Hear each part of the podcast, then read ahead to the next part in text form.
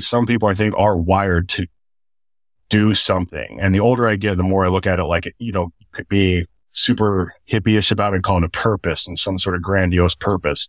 And it, nowadays, especially the way the world is going, like if you don't have purpose, whether that's podcasting or, you know, some people do podcasts that three people here. Who cares? If you're getting off from it, and I don't mean that to be belligerent, good. so what? You know, yeah. like, and I think, especially now that could be the counter to our generation growing up is it wasn't necessarily, my dad wasn't against art per se. We watched movies. My mom's an amazing artist as far as some stuff she does, but it wasn't exactly like leaned into either.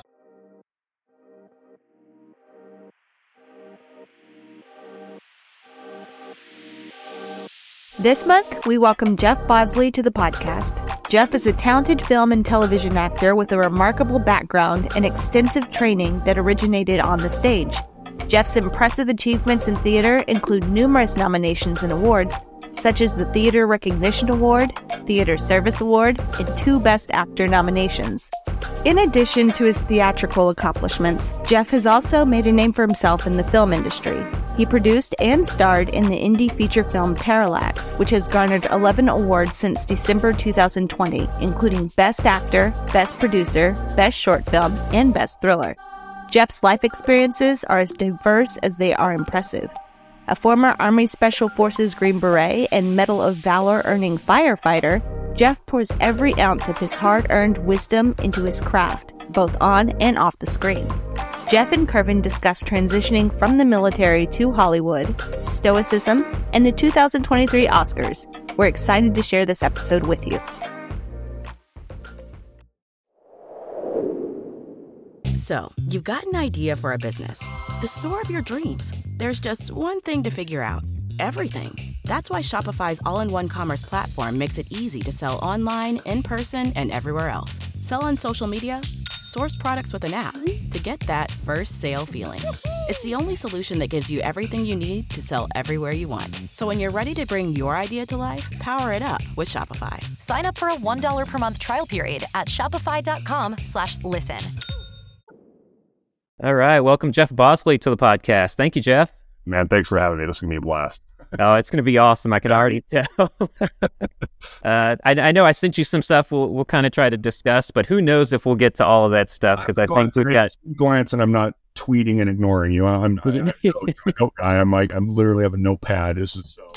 What are you talking about? I just got a notification you posted something on Instagram just now. Don't read the caption. yeah so I, I would like to give you a few minutes to just introduce yourself, give, give a little bit of your background, and then we'll start getting into uh, into the episode. For sure, yeah. The um, the short version is um, normal nuclear family growing up. I my dad was divorced, remarried when I was a kid.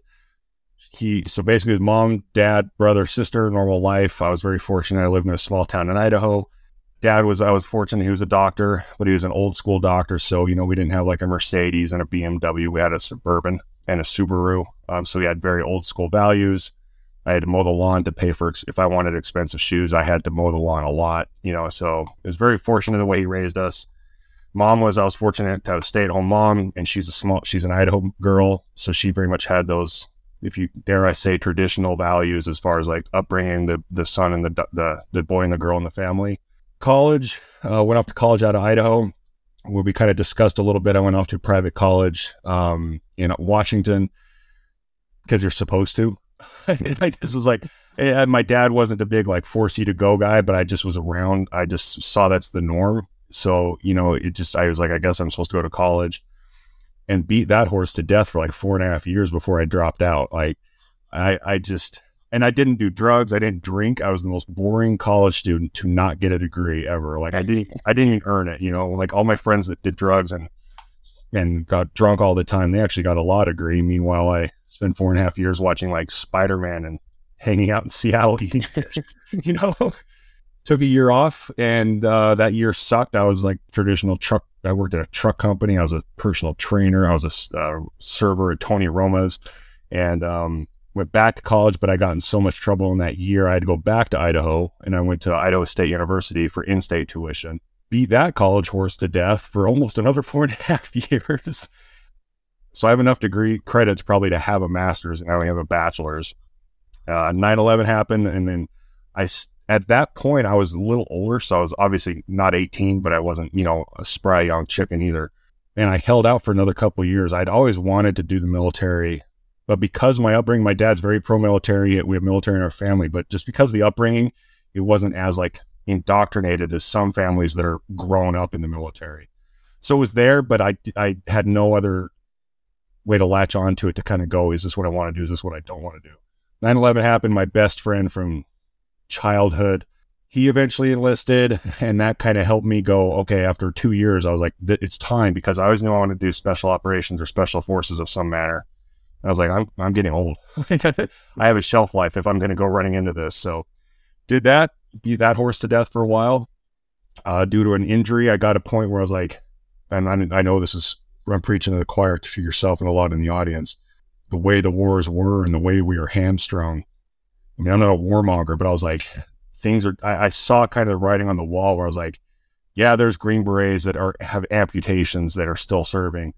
But I had a choice from this injury that was career, could be career, not ending, but it was career altering to the point where my conscience was clear to go, are these wars? Is what's going on? Are our abilities to do what we need to do without being constantly hamstrung. I factored all those things in. I said, no, I'm out. I'm good.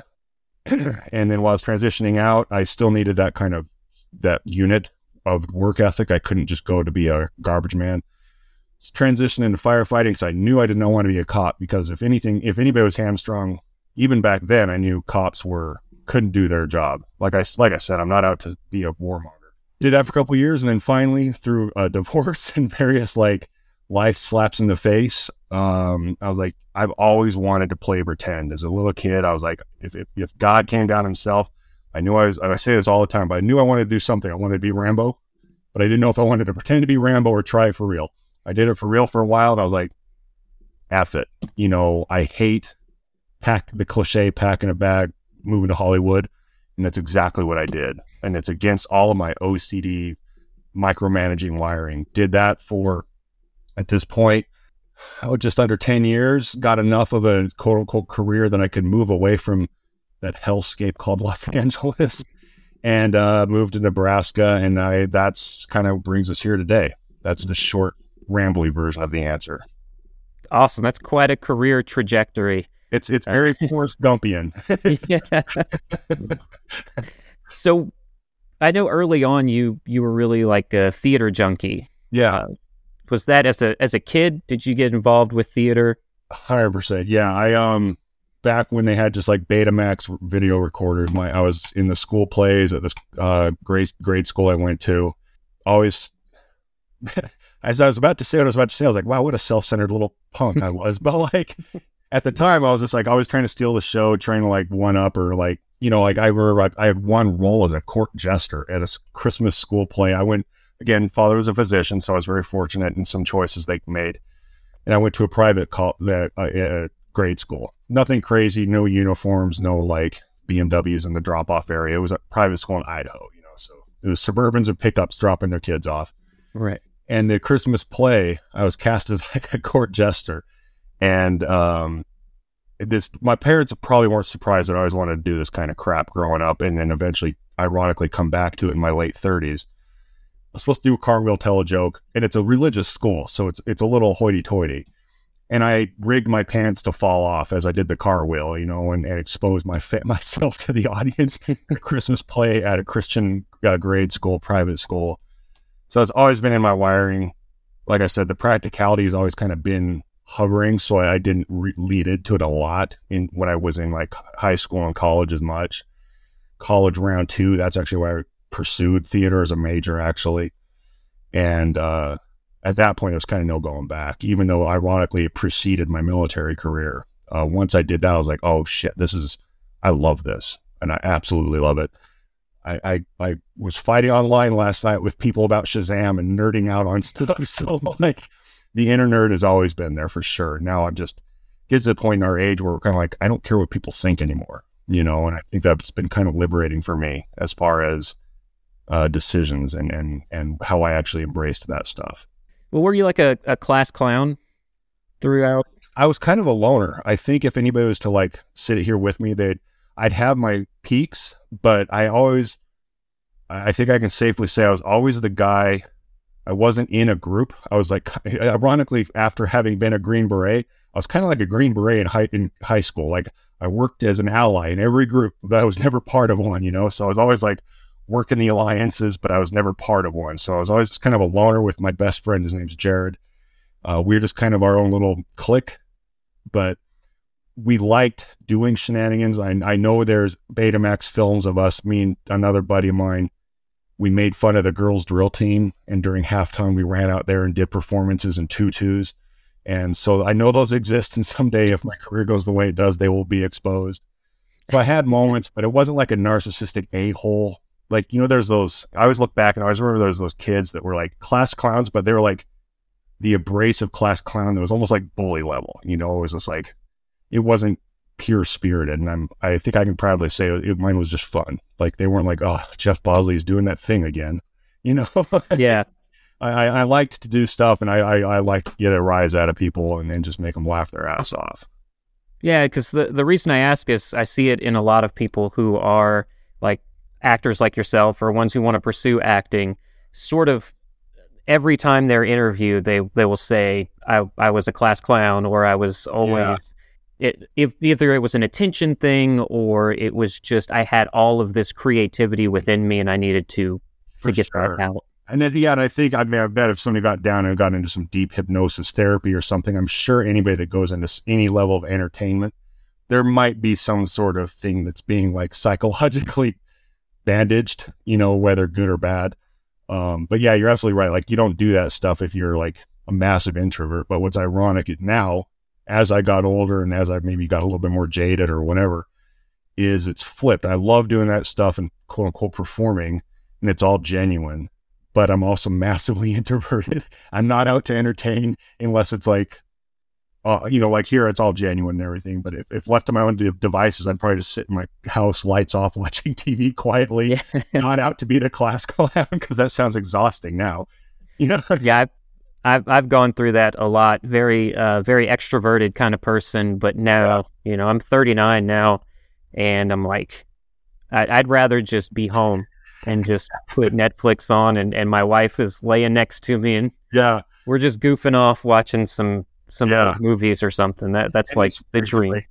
Is, is that uh, is and this is getting all Buddha here, but like, is that just aging or is that jadedness? Because like some of my friends, when they when and if they hear this, would be like, God, he's a shell of his former self, not in a depressing way, but this is this isn't the same guy that threw on a tutu during high school halftime games and just wung it, winged it, and did a drill team performance making fun of the girls' drill team. You know, Yes. it's, it's like a weird, almost a dual personality thing, like how much we change as we age. Yeah, definitely. I was I was the guy who put a uh, a bike helmet on, and we were in a golf cart at the at the place I worked, and I was getting thrown out of the golf cart in front of people, or handcuffed. I was handcuffed in the trunk of a car once, and we rolled up to a Taco Bell in the the town that I lived in, and I hopped out of the trunk in handcuffs and And you just away. That's brilliant. I like that. Well, that's what's funny is, is this. This is the old man's statement to say, but like, I remember back in high school and junior high, mostly high school in this context, the people that did drugs and drank were the minority. You know, so like everybody just had their acted out or were punks or whatever on, on like I don't know if you want to say pure terms. They weren't drug enhanced. They just they did the crap in the drive through like that. When you said helmet, it reminded me me and a buddy. We dressed up like Harry and Lloyd from Dumb and Dumber. We got a moped and we're, we drove around our high school campus like that. You know, no alcohol, no drugs, just high on life. And you know, and it's just um, it also could be a small town thing or generational. you Yeah. know? you know, it's uh, it's it's you know like I think some of that is like creativity, and you've got to get it out in, sure. in a certain Yeah. form. Um, I'm not. I'm not an artist. I don't. I can't sing. I love music, but I can't do any of that, and I can't draw or anything. And so I have a creativity that I have to express out. Maybe that's why I do a podcast now. Oh, I agree. Yeah. I think that's something. And the older I get, the more because I definitely went into careers that obviously they, they weren't, I, I was just, I say not self deprecatingly or offensively, but I was just called the artsy fartsy stuff. which I do all the time. I mean, there's paintings behind me and I do the artsy fartsy acting crap. But yeah, there is something some people I think are wired to do something. And the older I get, the more I look at it like, you know, you could be super hippie-ish about it and call it a purpose and some sort of grandiose purpose. And if nowadays, especially the way the world is going, like if you don't have purpose, whether that's podcasting or, you know, some people do podcasts at three people here. Who cares? If you're getting off on it, and I don't mean that to be belligerent, good. so what? You know, yeah. like, and I think, especially now, that could be the counter to our generation growing up, is it wasn't necessarily, my dad wasn't against art per se. We watched movies. My mom's an amazing artist as far as some stuff she does, but it wasn't exactly like leaned into either, you know, so it was a weird, a weird duality. Like, my dad didn't go, Jeff, be a man. But somehow I learned how to do construction and electronic and wiring in the house and drywall repair and so I don't know how I did. He just I learned it somehow. But he wasn't like it wasn't like his dad that probably hit him with a stitch. Right. Said, you are going to figure this out, son, because otherwise I'll hit you. You know, like it wasn't. you know, things have changed, but at the same time, it's not like my dad's like, "Hey, let's go express our feelings and draw our thoughts." you know. Yeah, and there's there's definitely an evolution of parenting that, that is yeah. going on. I mean, parent like I'm a parent. I have three kids. Okay. Uh, yeah, teenage kids. Oh God, I'm tired for you know. yeah. uh, they are the, let me tell you, they're the greatest kids in the world. I mean, Uh, it's 18, 16, and 14, and they oh, love each other. And we just are the goofiest people that we can be. But I, th- I think my generation of parents is more of that express yourself the way that you want. Yeah. I may not agree with everything that you say or do. Yeah. But as long as you express yourself and you can express to me why it's important to you, yeah, we are going to be perfectly fine. And I think yeah. that's what we're seeing now. Agreed. I think that's uh, this is deep parenting talk, but I think that's definitely like you said. Like some generations or styles would stifle, and I think to my parents' credits, they were just on the cusp of a little of both. Dad didn't say, "Don't do that, son," but there was for some reason there was an air of practicality. Go to college, do something that gets you a job and a career. Even when I went military, that was still quote unquote practical, you know. But mom was kind of his little yin and yang. She was very artistic. She did stuff with my sister and I. We took art classes, you know, like she was, again, stay at home mom. I was very lucky. So in the summers, they nurtured stuff that just, whether you could call it creative. And so they were, I'm very lucky for me, like as far as my parents. And I, but I definitely see some parents that are just like, no boy, mine will be Peyton you know, he's not gonna he's not gonna talk about his feelings on the internet. you know. So then I kind of go off script here a little bit. Yeah, I already have a script, right. but it's. So I'm just thinking about this right now. Is that why a lot of times um, when you'll see actors who kind of fall off and they'll go down a rabbit hole of drugs, alcohol, and, and have to go into rehab and stuff? Is it because that sort of creativity's been stifled? They can't bring it out, and so they have to have something else that, or or is that something else that just makes them not? It makes them feel like they don't live anymore because they're yeah. trying to escape. Mm-hmm. I have a handful of theories that aren't fully formulated, but I would leaning slightly into there's a as far as like the practical stuff. I'll say like being an architect, a doctor, firefighter, green beret, whatever those exactly don't tap into like an emotional release per se. There, you could argue a little bit, yes, but then the other stuff, acting, performing, musicians, whatever, I think you inherently have to be tapping into something.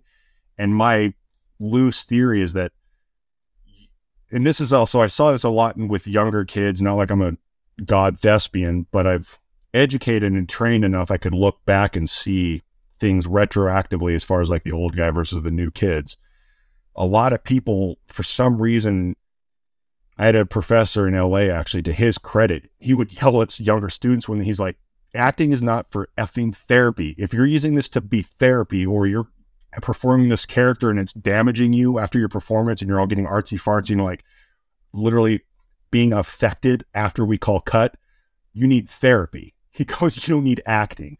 And I think that it's it it's the chicken and the egg which came first, but I think it definitely is a draw for those issues. And then because of the up and down of the business, you don't get your fix like we were saying earlier. Like that's a big thing for me. I freaking love this, but I have so little control over it. And so I can see what that's a brilliant question you asked is I can see, and you even said I have an addictive personality, like you said earlier before Yeah. recording. If you love what you do, like the Green Beret thing, even if we were on a red cycle back home, you know, with our pillow time crap, we were still the amount of rounds we put down range on a Tuesday was just ungodly satisfying. Yeah. So we still got our fix. And so I think all those things, those bad bullet points, as far as like if people are going into it to express themselves emotionally and they have a lot of conflict, or you could even argue people that have a lot of emotional baggage might be drawn to the arts because that is their way to express. That's a lot of stuff, just a recipe for a disaster. And then if you make it big, pressure, stress, I mean, I, I think it is a perfect storm. If you don't go in there with some sort of clear headedness or awareness or therapy already lined up, you know, I definitely Right. can be a downward spiral. I mean, you could take away, like, I even argue, like, if you look at professional athletes or even like I look at uh, em- empathetically soft guys like Green Berets and, you know, special forces guys, this was their identity. And if they retire or get injured, their purpose is like gone into like almost overnight. So I'm not saying it justifies alcohol abuse or drugs or whatever, but I also can see why.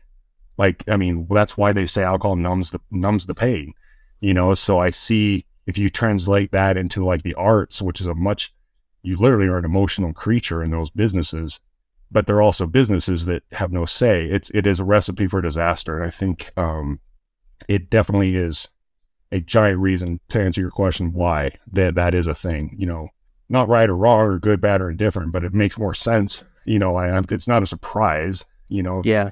and then it's God help everybody that goes in that business. That's my that's my takeaway. Yeah, it's. I mean, it, it's not an easy business. Uh, I would say going special forces not an easy business. yeah. You did that. Was that something that you knew you wanted to do? Special forces. Yes. We're not going to be content doing conventional. Yeah, I knew. Um, for those who know it, they're they're called SF babies, Special Forces babies. Um, where it's essentially SEALs have this too. So for some reason, it's it's kind of hated on in the Army, part of the DoD. But yeah, I knew was straightforward though. I had a Special Forces contract, which doesn't mean you're guaranteed squat, but it goes you're going straight to try this. And I did it based on my best friend's advice. Who he was an infantryman, and he has an, he had an amazing enlisted career, transitioned as an officer. So he was kind of my mentor as far as like what to do, what not to do. And I always knew just as a kid being inspired and interested in the military, I was just, it probably is Rambo's fault. Like it literally is probably Sylvester Stallone's fault that I wanted to do special forces. G.I. Joe was a Green Beret. Like I just, I couldn't, and I don't mean any disrespect to the radiology technician in the Army or the grunt or the cook and none of that, no disrespect. But I couldn't fathom anything other than that. And so at my age, with my injuries, just with my just life abuse, my best friend, he goes, go that route. You're going to be deficient because you don't have a lot of army career as a grunt. But he goes, you're going to be able to compensate with life experience and mental maturity, etc. So yeah, I went straight that route. And um, it's so cliche, but I, I failure wasn't an option because when you Yeah. take an SF contract, if you wash out, they you quit, they kick you out. You, the famous phrase is needs of the military Yep. you go into that Green Beret contract and don't make it, phew, good luck. You know, odds are you'll go into an infantry unit, uh, especially at Bragg, it'd probably be the 82nd Airborne. Right. And I didn't mean any disrespect to my 82nd Infantry brothers, but in my head, the way I kind of, I'll drop an F bomb here. I was like, the, the fucked up way I looked at it was if I don't succeed at this, I'll be an 82nd Airborne in a week, deployed a week later, doing IED patrol and dying. And sure as shit, a guy washed out from our Delta course, thrown over to the 82nd Airborne, killed by an IED like two weeks later. And I was like, I thought I was making that up, you know, and and so that that experience specifically, I was like, this is not, I cannot fail this. There's no way. So Yeah, that's, that's incredible. Um, but but you got through it. You, yeah, What were you like? You were thirty or something all the way through. mid to late. When did I get done? I'm, I should know my math better. I was late twenties in basic training. I Okay. turned thirty in, in Green Beret, eighteen Delta school stuff. So yeah, I came out not by any means an old guy, but I definitely was the oldest, lowest ranking guy during the first Yeah. part of my career, which super sucked because my peers by age were, you know, my age brothers, you know, my friends that are 30, 35s, etc. But by rank, rank still makes you not hang out with. Yeah. So that just reinforced the loner aspect. like I was like, I had no identity. I did. I definitely wasn't going to hang out with the equals in rank because they're little punk a holes. Yeah. So it uh yeah, it was I'm glad I did it the way I did it, but I always tell people I'm like I I was deficient as far as the experience of joining it as an infantryman at 18. But at the same time, I wouldn't say join the military right now either. So Right. that's a whole nother like three hour podcast, I'm sure. So then you uh so then you get out.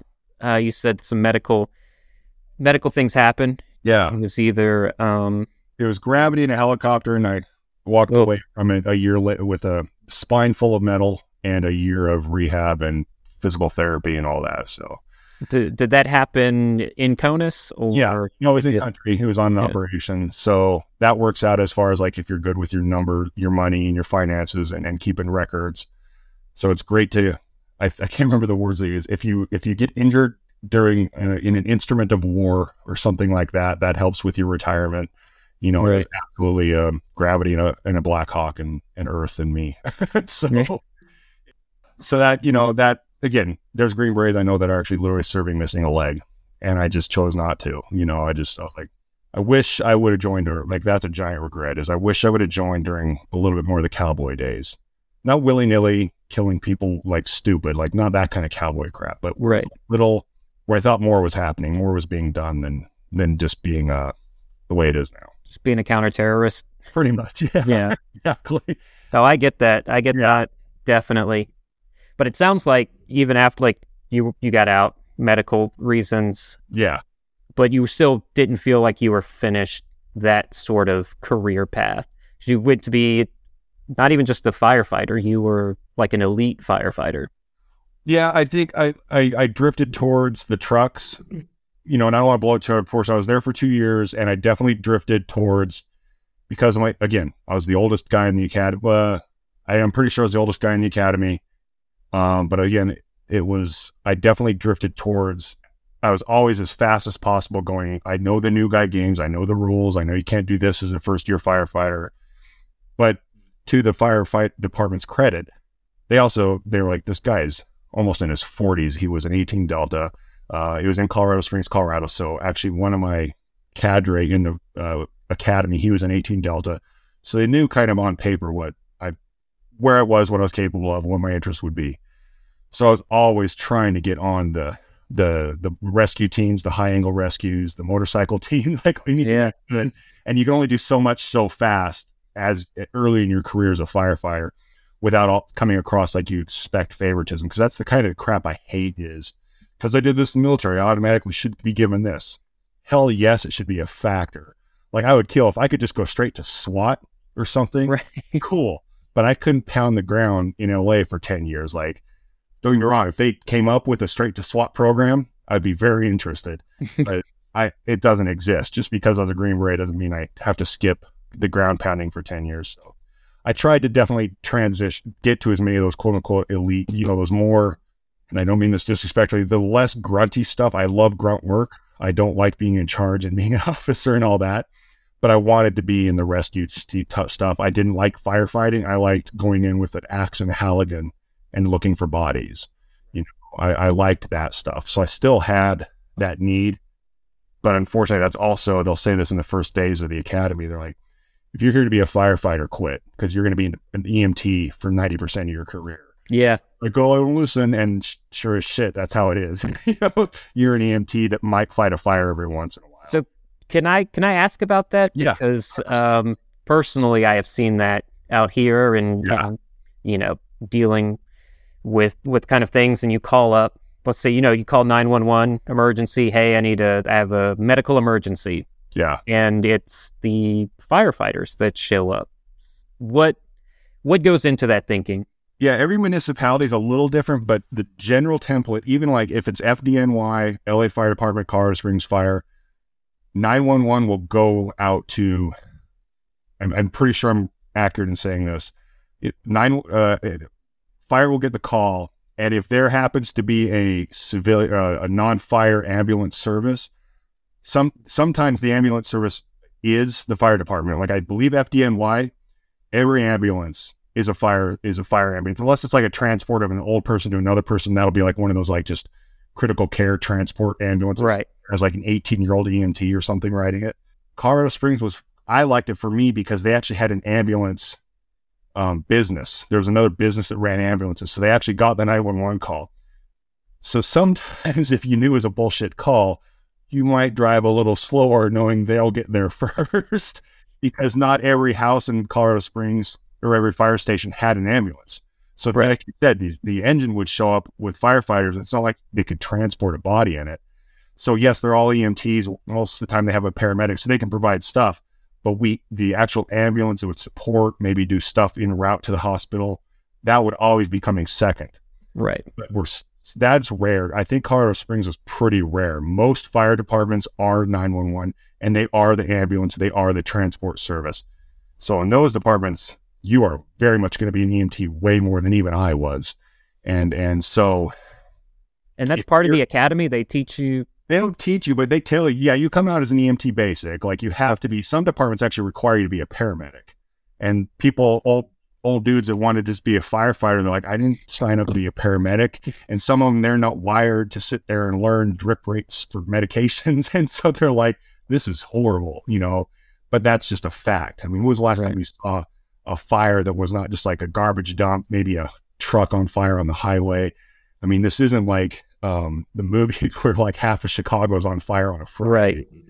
So that's just they don't they you there is a medical section in the academy where you come out with your EMT basic because you have to. Um, but they do tell you just like as you know one of their more like um opposite of motivational speeches, they're like they they go straight up, do not be here if you want to be a firefighter. Those days are gone. And they're not wrong. And I just didn't listen. And but that as an 18 Delta being that SF medic guy, having the life I lived, it, it wasn't, not to be a dick, but it wasn't fulfilling enough. I needed the constant rescue missions. I needed constant, constant, constant, constant, or it wasn't enough. I love humans, uh, but I was burnt out on medicine. Like, Yeah. I could put on the face and go, "Hey, let's do some vitals, Grandma. I I love this job," you know. But it was it just wasn't satisfying, and I'm one of the few people that quits firefighting. Nobody quits firefighting because it's an amazing job. Shifts are amazing, the team's amazing, but I I needed to be in. I needed a. Ironically, I needed movie fires every Friday. You had a passion for something else. And, and Yeah, That's where we'll get to the meat sure. of this because you went from there and you decided to go to Hollywood. yeah i because it was burning out and it wasn't getting me what i wanted um and I, it wasn't like i was 15 years into it i was two years into it and i was kind of like going i i don't want to pick up no disrespect to the homeless guy at the 7-eleven but i don't want a 911 to him every thursday knowing it's billy bob Yeah. and it wasn't enough for me and so enough things happened i asked for a divorce from my at the time wife which was for the best so no boohoo's there but i was it straight up turned into a country song it was me and a dog in a car and i was just like Wow. and to my, to credit us some good friends of mine, they just were like, Jeff, this is the, the, this is your time. You damaged your body. You have you know your medical payments for your retirement, so you're you have nothing to worry go worry about. Go for it. And the the micromanaging OCD, tightly wound guy was like freaking out about doing something so stupid. But I was like, in the same spirit of why I was a Green Beret later, why I was a firefighter later, the whole um, fuck it, I'll regret this the rest of my life. That would that superseded my my need to be in control, you know. And so, yeah, Pat, I put my house on Craigslist, and I didn't even sell anything. I just said, come in the house and buy stuff off the shelves. it was the most like unsafe scenario ever. You know, like I was packing heat, but I just let people come in my house and just buy dishes out of the cabinets and just What year is this? 2004. That can't be right. Maybe 2004. No, God, it's 2023 now. Yeah. Uh, that's way long ago. I, I haven't had enough head injuries to explain that, but I, I am bad at numbers and math and memories. Eight-ish years ago, eight nine. okay. Yeah. So it um yeah, and that's the whole s- regret sucks. I had to do it, or I'd be pissed for not Yeah. trying. I can't believe I did it. To this day, I'm like that stresses me out. Like retelling that, I'm like, oh my god, Like, I felt like I got like career roofied to just you know, take it and good luck. And now to this day, I'm like, it makes me sweat just thinking about what I did. But and here you are. All right. Uh, I mean, again, I'm not rocking on a ranch of you know 30 horses on a billboard with Chris Pratt or anything like that. But Yeah. um, in the spirit of what we talked about earlier, older, wiser, more perspective, and all that, I can't really have too many complaints. I mean, I complain, but uh, yeah, it's it it didn't go bad considering the business I went to. You know, I think I, as what we talked about, and we'll probably touch on is the things I had control over, have control over, uh, that are are like maybe two percent of the hundred percent equation. I've crushed those two percent all the crap that's out of my control that does drive me nuts that I do bitch and moan about and I do sleep lose sleep on and I stress about constantly. If I can put that aside, just focus on the stuff I did, I know I haven't screwed up or been lazy or or been crappy at my attempt. So that So did you did, did you understand that before you got into stoicism? or was stoicism kind of what what triggered it? helped.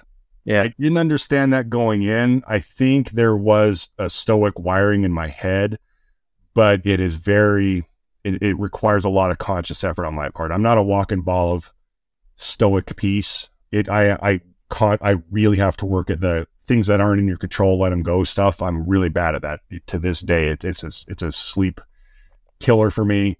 Um, so I drew to stoicism because I knew this was, it was an unsustainable mentality as far as like you know the pillars of stoicism and all the stuff stoicism is about. I was like this works for me because it's not a spiritual it's not religious and i am a religious guy but it just it was very pragmatic. And so i was like this level of absurdity for somebody that needs so much freaking control i need an intermediary to manage this. Yeah. and that so stoicism drifted into my periphery to help manage or mitigate the insanity of this horrendous career decision Do you see a lot of stoic practitioners in Hollywood?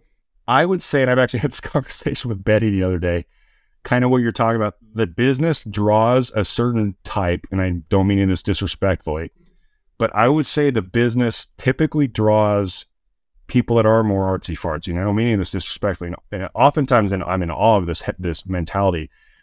I've seen more people that are are uh, like, I'll just manifest it. I'll ask the universe for it, all that crap. And I don't mean it disrespectfully. I roll my eyes at it. I'm in just baffled by that mentality. I can't. I didn't. I didn't ask the universe for my Green Beret. I went through, you know, fire, blood, and water to get that thing. And then no matter how much I asked Oprah or The Secret for it, it wasn't going to happen unless I Yeah. and kicked ass to to get it.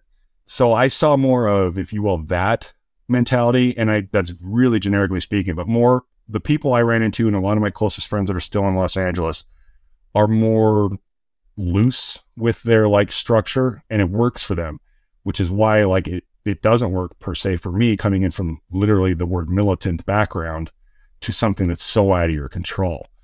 So for someone like me, probably you, a lot of people we associate with, it is it is it is a soul suck of stress because we're not wired that way to go, it's okay, whatever's meant to be will be.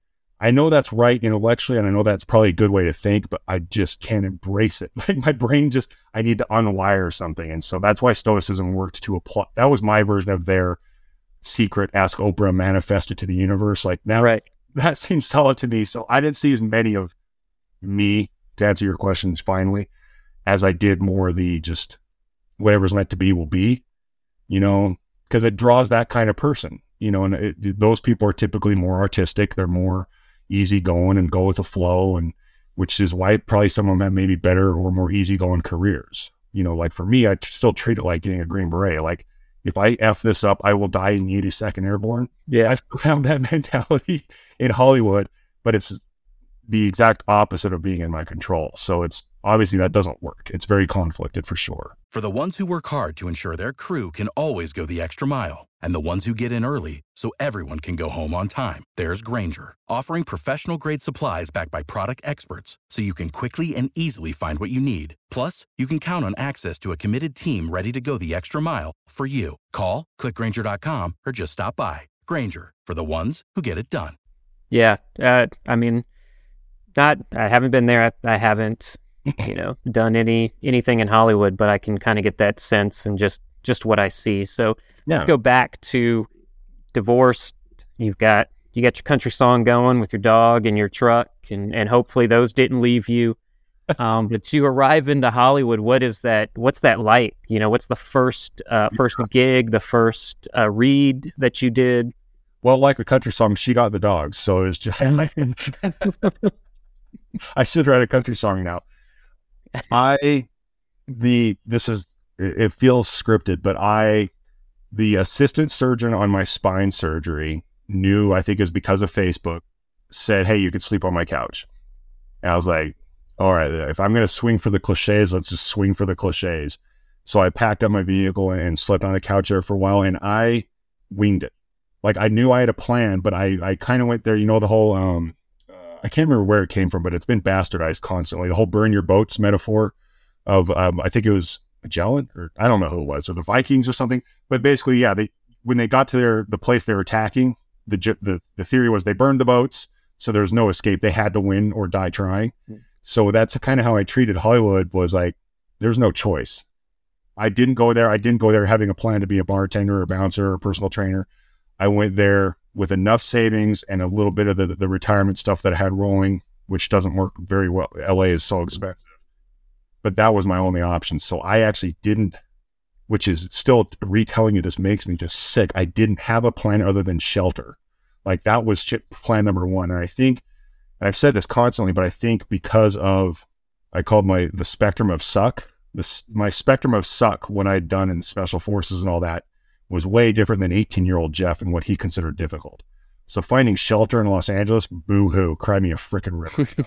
so like I was willing to go through a lot of hell, which was subjectively easy compared to some other stuff I had done.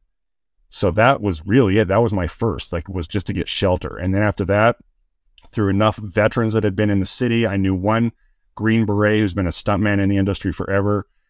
I just got through the right connections and nothing was awesome overnight. It's not a cool overnight success story, just little crap, some little indie films here and there, and just enough baby crap just to pay the bills, even if it was like a commercial nobody saw, an indie film nobody saw, but just little 50 $100 jobs that just barely got through. And to a lot of people, like I have a, a debt list that I've created that just of people that did me favors. And I did the couch sleeping thing for a giant chunk of my time in California. And I'm, this is a little huggy here, but like I'm very fortunate that I had friends that did that, that basically they, it was at their expense. Like I didn't freeload and like I paid my sure utilities, but they didn't have to do that crap for me. So that was it. And then there was no big turning point. It was just because of my relentless, if I go to the 82nd Airborne, I'm going to die by an IED mentality that just sheer saturation paid the bills. Like I have a tracker, you know, surprise with my OCD. And what I had in a year for auditions, I had in like a week because I was like, I'm not, there will be no other existence for this other than I'd go to the gym and be available for auditions.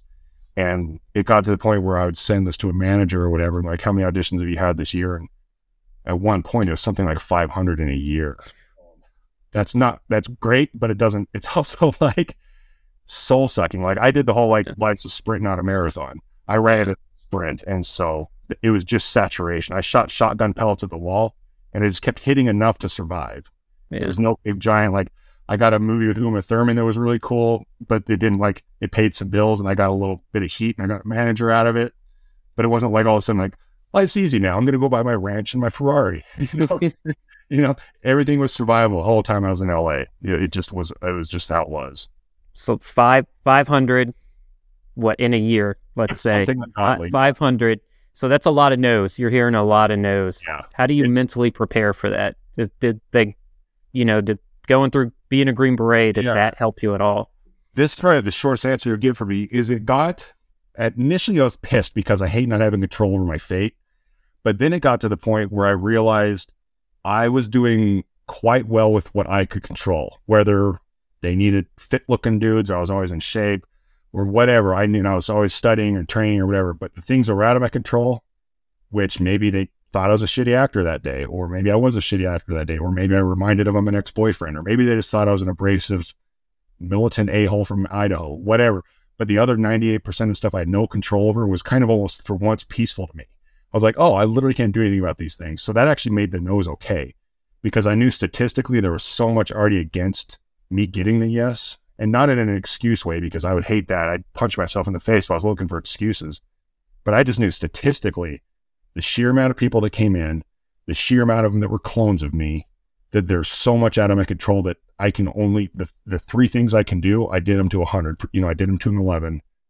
And the other thing, it's kind of like if you get all your arms blown off and limbs, you're not going to be playing NBA basketball.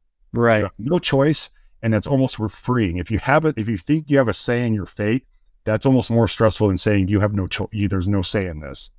So I got to the awareness of saying there's no, I have no say in this, and that was freeing.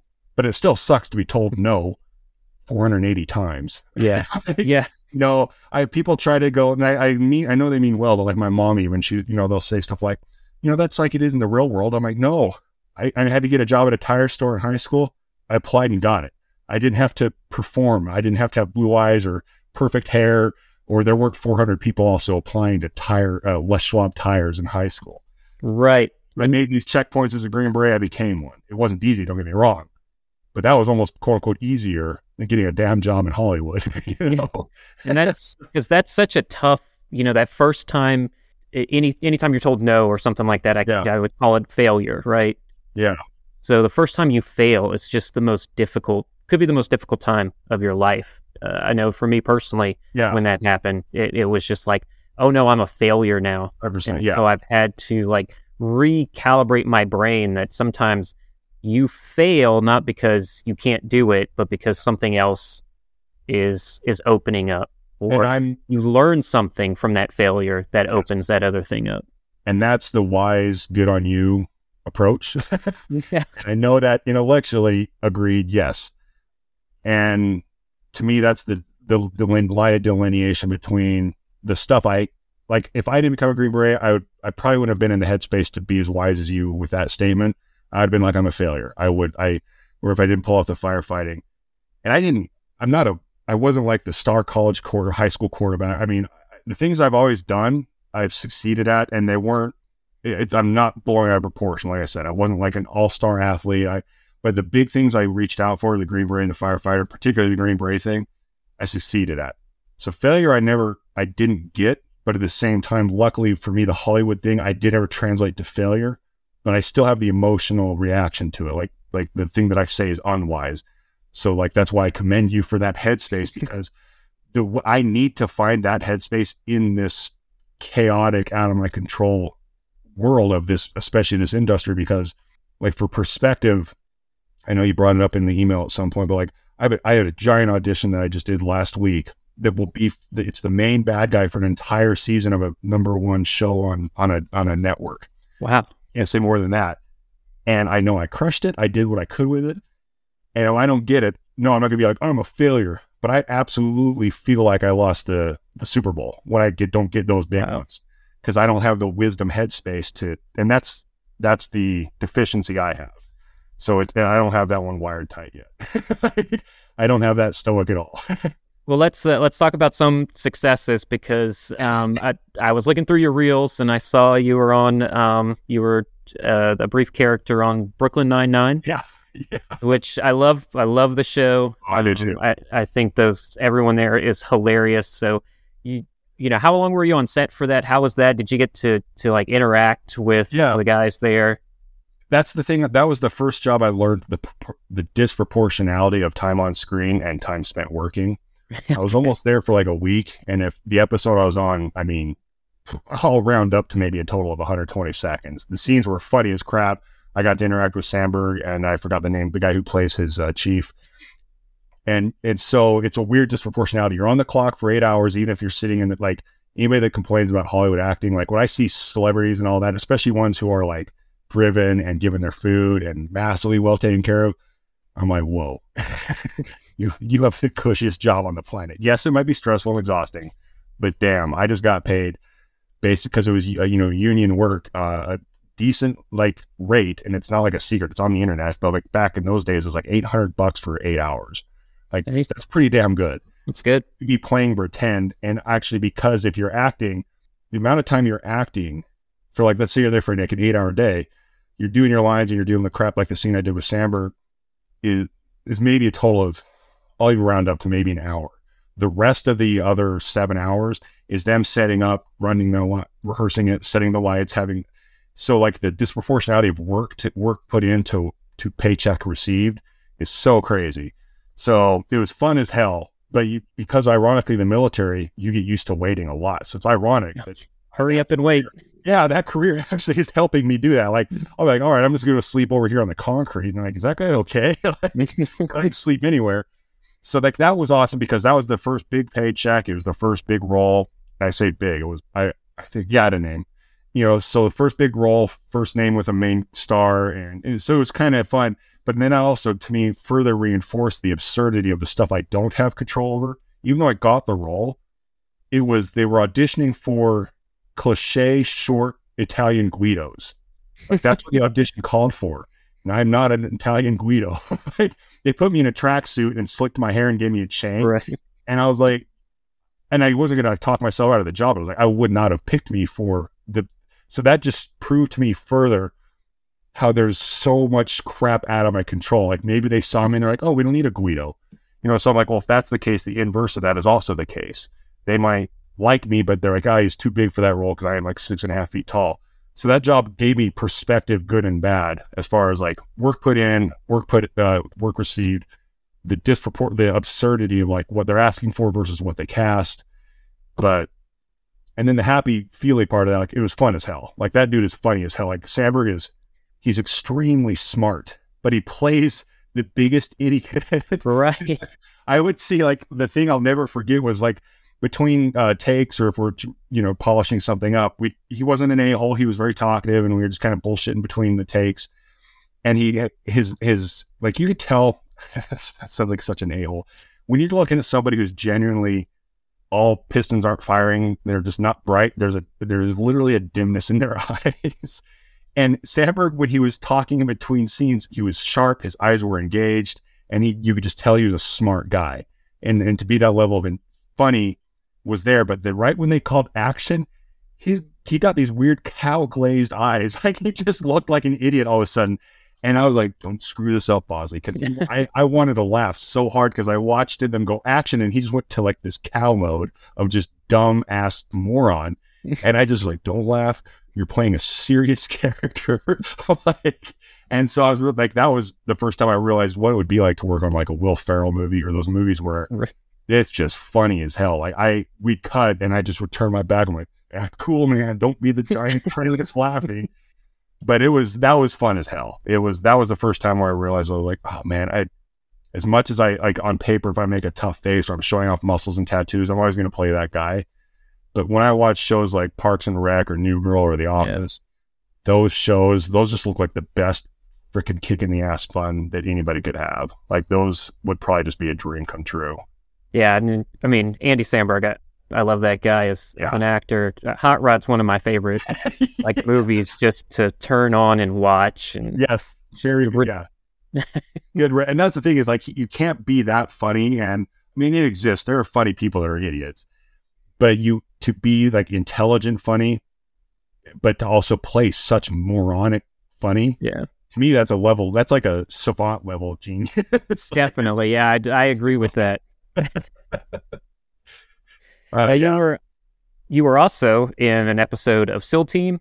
Is that sort of like the role you you thought for yourself? You were going to Yeah. do these military type roles. those are the, the I don't want to say easy ones because it's still the same absurd process to get even in the door. Like without going down a long rabbit hole, you know, like people will say, "Oh, you should be on this, Jeff. You should be on Yellowstone," and the amount of checkpoints to even get considered by your agent or your manager to even get the audition, let alone them approve the audition.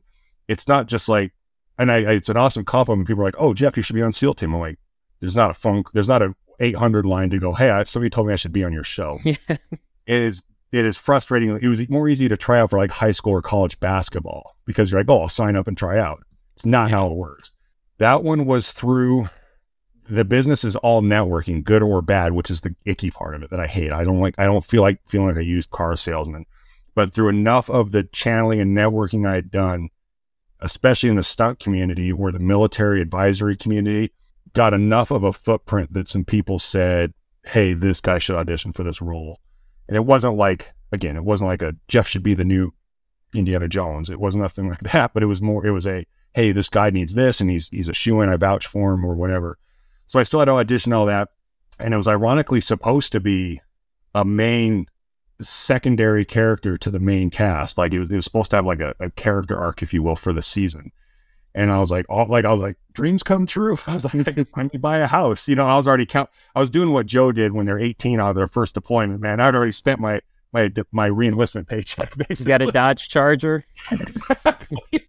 I had a Dodge Charger, a Mustang, and a Yeah. 32% finance.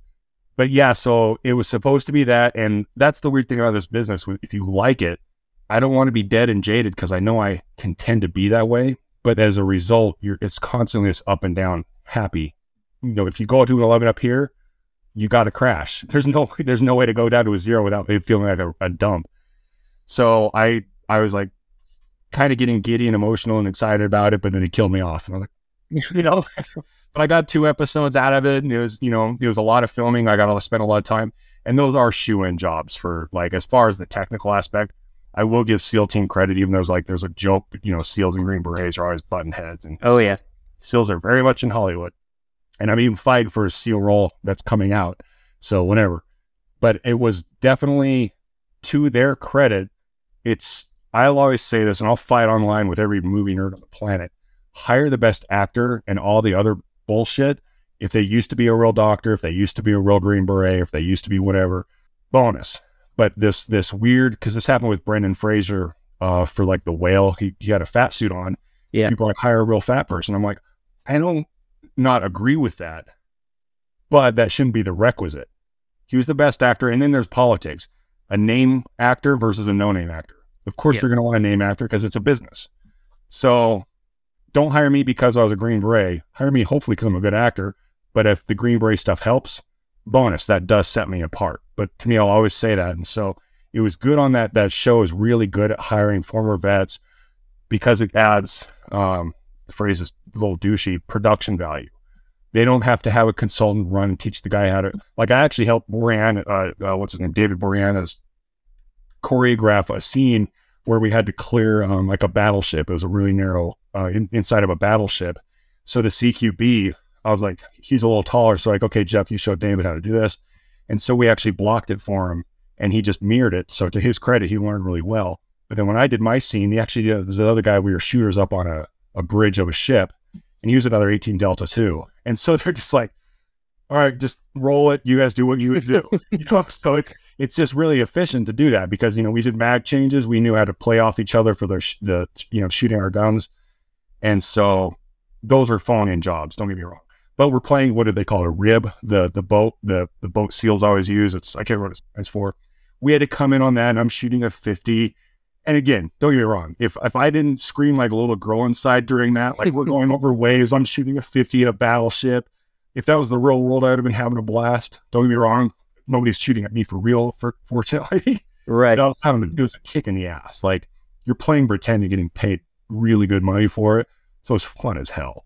So those jobs are phone in jobs. I'm like, oh, I'll just pretend to be me, act tough and stoic and and just act tough and shoot guns and collect my paycheck and just have and I just had a blast with those dudes on set. But then they killed me off. So And you've also done some um, directing of some short films.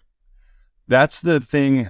Everybody says this is one I fight on a lot with some people. They're like, well, if you want to do it, make your own content. I'm like, yeah, but it's also a business. That costs money, first of all. Yeah, I want to play basketball, but playing in my in my driveway isn't the same as playing for the NBA. Uh, I don't knock that, but that's my standard, and I don't mean that in a dick way. But I do, like you said, I, if you enjoy the art or the thing you enjoy doing, that's the thing you got to decide. Is like, are you willing to do it at a cost, literally or metaphorically? And so, I have a really good friend. He was the guy that helped me tons when I moved to LA. His name is Scott. We do tons of stuff together. He's more creative. I kind of hand him ideas and he polishes the turds because I have great ideas, but I, I don't have a maybe the the wiring and definitely the formal education to write scripts. He's he went to like you said, he went to New York Film Academy or whatever. Okay. NYFA. Yeah. Um, and he has he's done a lot, so he actually has formal education as far as like picking lenses and all this stuff. So um, we did we just shot one um, when I lived in Atlanta. I bought a house in Atlanta. That sounds pompous, but it was just because it's a, it's a small town and outside of Atlanta it was affordable. My mortgage for a four five bedroom house was what I was paying for rent for a studio in Yeah. LA. So I wasn't balling and bought an awesome house. I just bought a house and moved. So we flew the cast out there because it was cheaper to to uh, to do that there than it was to shoot in LA.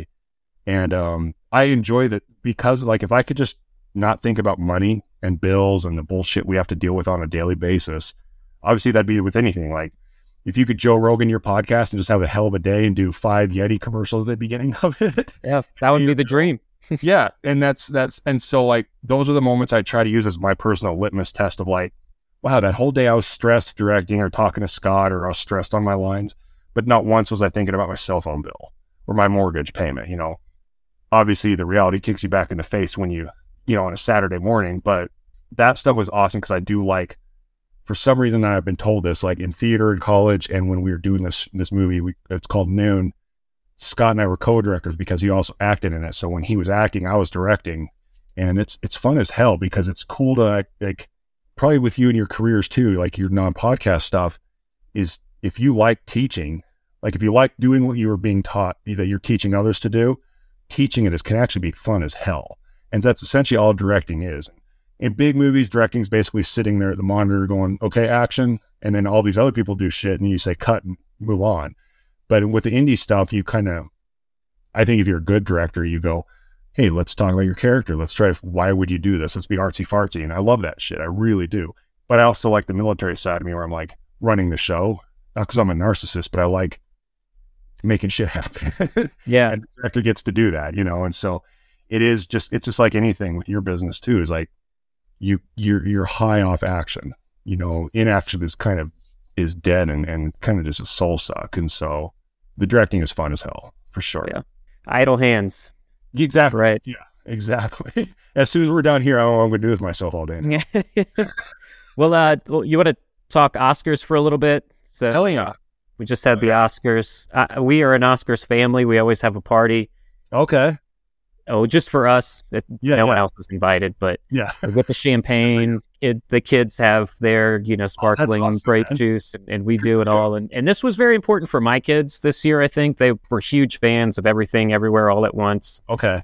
They Yeah. they that was a movie they saw in theaters five or six times. Really? God, Yeah. That's really cool to hear. I love that. and and I saw it once on when it was streaming because I just didn't get out to, and I didn't understand, you know, what it was all about before watching. But then I watched it, and it's incredible how they pieced it all together, and some of the acting in it.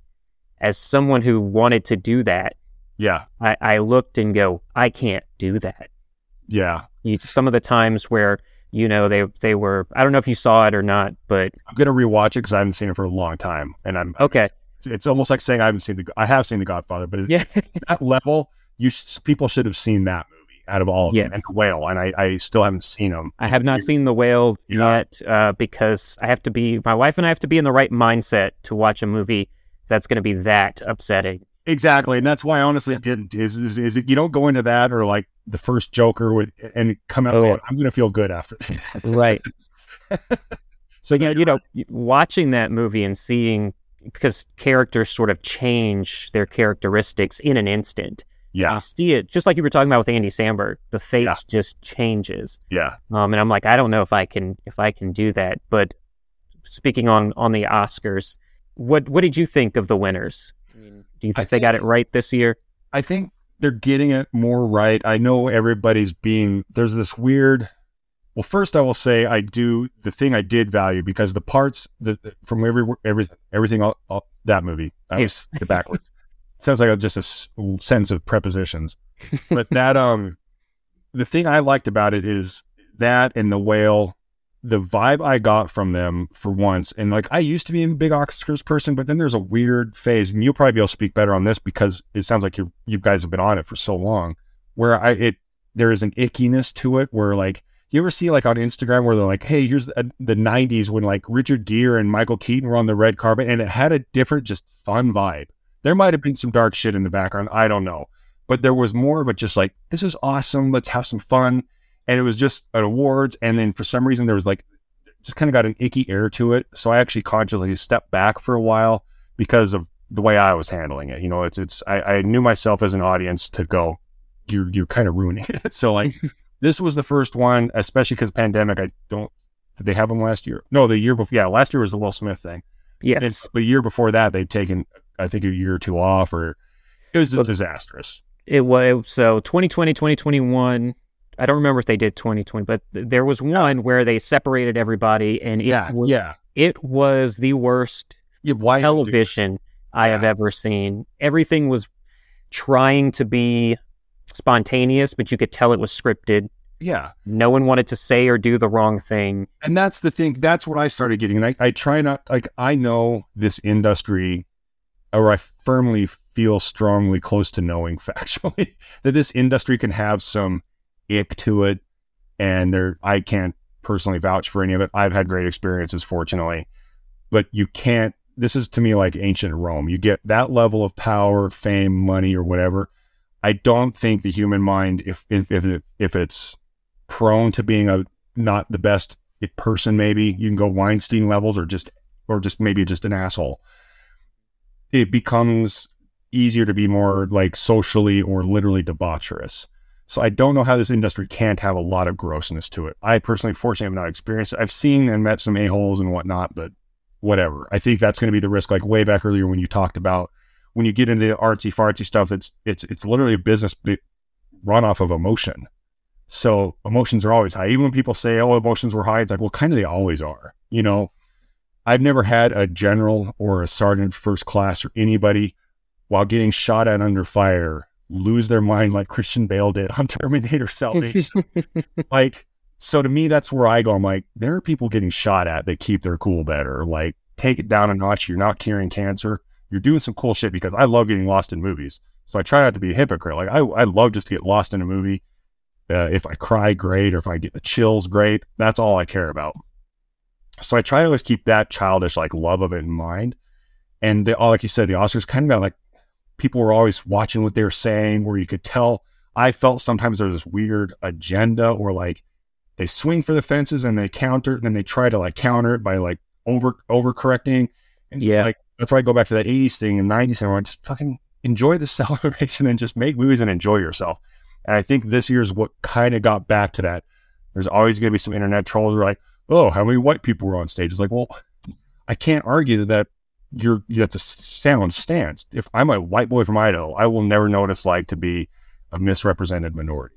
So I can't, I like, especially everywhere all at once, whatever it's called. That was awesome. Like they crushed it. And the I forgot his name, short round, getting an award. Yes. Oh, that that shit needed to happen. I won't his, ever. his speech for the Yes. award Yeah, should be your dream. everywhere. That's the American dream. Exactly. And it was really cool because he doesn't have some child star horrible, like, af- you know, uh, uh, entertainment tonight, cocaine, uh, partying. Like, Right. he has a pretty pure thing. So for once, this this year's awards to me felt like I I, I this sounds so cliche, but I didn't see color, and I didn't feel like I was being forced to see it, literally or metaphorically. I just saw people that did they were good at their craft and got recognized for it, and they they were what they were. The other awards felt like a little, like I said, it felt like massive overcorrecting, and this is the first one where I just felt like it was fun. You know, Yeah, I Brendan felt the same way. I've Brendan Fraser, his you can tell that guy has been through some shit. He Yeah. I'm guessing from his interviews, like he was a good dude in a like I said, it's an it can be an icky industry. I think anybody there's enough to where there's smoke, there's fire. We can extrapolate from enough accusations, and there's probably some gross stuff in this business. And he just seemed like a nice guy who's getting a good career. He had to be around some gross shit, and it finally just was too much for him. And then years later, he gets to play this role of a lifetime and come out of the nowhere basically because he's been off the grid for a while. And win an So that Academy was- Award. Yeah, and that was amazing to see. And so like that was this is the first year where I felt like even just telling retelling you that I got the chills. I felt like kind of like a childish, pure enjoyment and, and inspiration from their their from watching them enjoy the thing. Every year because of the freaking internet, people are gonna freeze frame faces people make and all that stuff. But if you did that on any other thing, like I don't care if it's a corporate awards event or some promotion board in the army, if you did the same amount of scrutiny the next day on Twitter with freeze framing everybody's eye roll, You'd find it. we find it. Yeah. and it'd probably be way worse and way more colorful. So Yeah, it's like Definitely. just enjoy. I, I just this one felt like you could just enjoy it for what it was. It's and- exactly what my wife and I said as we were watching it. Once once it ended, we were just like, "Well, that was just fun. Yeah, We had we had a blast." yeah. And I think, like you said, um, I forget. I, I'll butcher his name because I'm a pretty much cliche American, but I'll call him Short Round. Unfortunately, like you said, his speech was, it's what it should be. Like that guy was just on on cloud nine. He was Yes. just so freaking happy. And I think he He- said, like, didn't he say something like, "My mom's watching this. Look, mom, I won an Yes. Oscar." Like that was did. awesome. Like that He- was so cool. If anyone asks what the American dream is, and you hear a lot of times it's owning a home or it's doing this or Yeah. that, go to that speech. Yeah, that's a he good said point. he was an like that. immigrant. He came on a boat, Yeah, got you know, scrounged around. He got a role. He didn't make it past that, yeah, and now he's got an Oscar. yeah, yeah. So any anyone can make it in the Yeah. United States. And And like he- point. And my jaded, slightly jaded side that I'm trying to be better about is I like that the thing that happens in the the keyboard warrior world is for some reason, especially in this Hollywood industry, people equate quote unquote success as being on every billboard like The Rock or whatever. The things we see as successful, the you know, Pratt's in every TV show, The Rock and Kevin Hart are in every movie now. Those ones are like those are actually statistically the outliers. Like but they just float to the top because it's it is a business. You put the rock in your movie it'll be successful. Love him or hate him i'm sick of him i but i also am envious. I can't fault the guy. So but they the those will float to the top but for every one of the rocks yes there's a thousand people like me maybe 10,000 then there's maybe 20 or 30 40,000 or whatever number that have zero credits because they can't get in the door you know so but i like that I, again this is really disrespectful but short round whatever his name is I like his didn't show. Look how successful I feel. Look at me exuding happiness for this success. I'm not on a billboard with in every movie like The Rock. I like that his the American, like you said, the American Dream story. It it, it kind of tampered the the the the barometer. I guess it, it lessened what it should be perceived as. Like, and I know me as an actor, especially because I'm really hard on myself, or even newbies coming to the industry, like they think that's like it's almost like little girls and seeing Kardashians photoshopped on the internet. It's a false perception of success and reality. And if you're basing your Hollywood success on The Rock, you're screwed. Yeah, you'll never make it. Yeah. So I want to pay my bills and be happy. Don't get me wrong. I wouldn't mind if I got this job where I play a SEAL and I'm the main character for a many, many, many episodes on a book that's based on a, seven books. That'd be awesome. Don't get me wrong. That would make a career. I could actually buy a rent. Like that'd be stupid awesome. But that doesn't need to be my barometer either. Like I always say, I want to just pay the bills. And short round, he was happy as shit. He had a Yeah. tux on talking to his mom, you know, and that's that. I don't know what he's been doing since. I'm sure he had to work some basic jobs. If he was good with his money, I don't know. I'm sure he did a lot of like B level Comic Cons, and but that was awesome to me. That showed that gave it a new perspective that it didn't have to be the freaking rock, you know. And I don't mean to knock the guy, but I just use him as like the pinnacle of what Yeah. people assume it has to be. He's he's in every blockbuster. He's, Yeah. he's the guy. yeah, and it's and it's again as a movie nerd, I'm like, and I say this as a movie nerd, not a jealous wannabe actor, but I'm also like, come on, let's get some new stuff. I'm kind of Yeah. I'm actually tired of this. I will I will agree with that. In in Hollywood, we're reha- like, we well as a society we are rehashing a, a lot of Yeah. movies. Um, but as we wrap I- up here, Yeah. Oh no, keep going. Sorry. No, I was I could go on forever. I was just gonna say the rehash thing, like the I I I I wish people, yeah, I wish they do new ideas, but because Matt Damon has this really cool clip on that, um, you know that thing where they eat hot wings. You see Yeah, hot ones. These are hot ones. Yeah, he has a really cool. There's a clip of him that really blew my mind as far as when everything went streaming. The amount of profit people have to make to even become profit is why there's no more risky movies being made, which is why we're on Fast and Furious 10 and why we're on Ghostbusters remake number seven. That they're only going for the quote unquote guarantees, and it was it it blew my mind. And then I was also like, okay, so are we fucked? Like, is are we going to be in remake mode until the end of time, or? And that was really mind mind blowing when he pointed that out. I was like, oh, he's not wrong. Like, it's Yeah. just, it's just Hopefully the the pendulum swings back the other Yeah. way to originality. And I'm also I'd be and to, I'll bastardize this real fast because it's a really po- cool point that I didn't make. A DJ pointed this out, like when they remake a film like with female characters in the old male versions. Mhm. At first, I was like, "That's awesome," but I was also like, the DJ pointed this out. He goes, "If I were these women, I would be quite offended that that it's like, oh, we can't come up with a new idea good enough for you, so we're just gonna have you piggyback it off of these successful men shows. Like they were gonna do the Expendables as women, they did the Ghostbusters as women." And like, how about you just give an original movie that they crush independently? Yeah. But And because there there are some out there, you know. yeah, but they're always great- so scared Yeah. to not make successful money based on that Matt Damon thing I was telling you about. So they have to go off of a guaranteed income, which is why you get Black Adam versus you would never they would never make Godfather now. Like that's No, too risky. And they couldn't afford all that, you know, it's just uh, it's on a there's no DVD sales and all that. So sorry, I love this shit. I'm rambling. Yeah. Well, as we as we close out, um, is there anything that you would like to to put out there that you are working on that you can talk Yeah. about? all I, I'm not I have nothing to pimp other than the Noon movie. It's called Noon, uh, that my buddy Scott wrote that we filmed in Atlanta. He is we're if you don't have money, it takes even longer, but we're he's crushing it. I watch it and not because I'm in it. I cry every time. It is so beautiful. And it's the goal is to get it seen and then bought and then remade with money, etc. When we pimp that out, um, it's it'll just be like word of mouth. The trailer's out, so that's huge. But the like the only other two things that are again everything I pimp doesn't really help my business because it's not like I'm like go see my movie Shazam too. But also go see Shazam too, right? I agree. I think it's a movie. But yeah, like so, like I said, I just auditioned for a giant role on a giant. It, I think I honestly think it's the number one show on Amazon right now, and it'd be the main bad guy for the entire season, which that'd be a career changing trajectory. It's very stressful because I have to if I, I this is where I need to be a little bit more hippie-ish when I get it versus if I get it. Right. So when I get it, I have to be much, much bigger than the the main good guy, and the main good guy is huge. he's taking a lot of Hollywood. He's taking a lot of Hollywood vitamins, and uh, I, I might be in some trouble if I get it. But that'd be huge. And then, like I said, there's these two authors. This isn't uh, NDA, but I'll pimp out their book. It's called Tier One. It's a the series is called Tier One. There's seven of them now, and it's a Navy SEAL. Don't if you're Green Beret, don't hold me against me. They're actually really good because it tap they actually tap into the former operator mentality and like functioning in the world without that.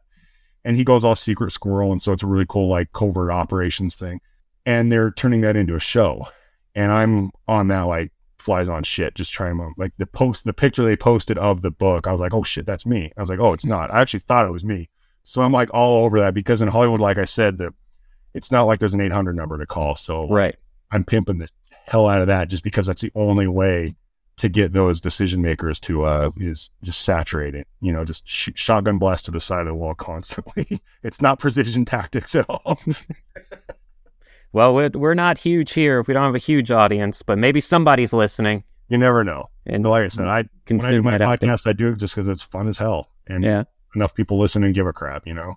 Without the ones like you, who work tirelessly to keep things running, everything would suddenly stop. Hospitals, factories, schools, and power plants, they all depend on you. No matter the weather, emergency, or time of day, you're the ones who get it done. At Grainger, we're here for you with professional grade industrial supplies. Count on real time product availability and fast delivery. Call clickgrainger.com or just stop by. Grainger for the ones who get it done. Well, Jeff, thank you for coming on. It's been an awesome conversation. Like you, I'm very passionate about this stuff too. So Yeah.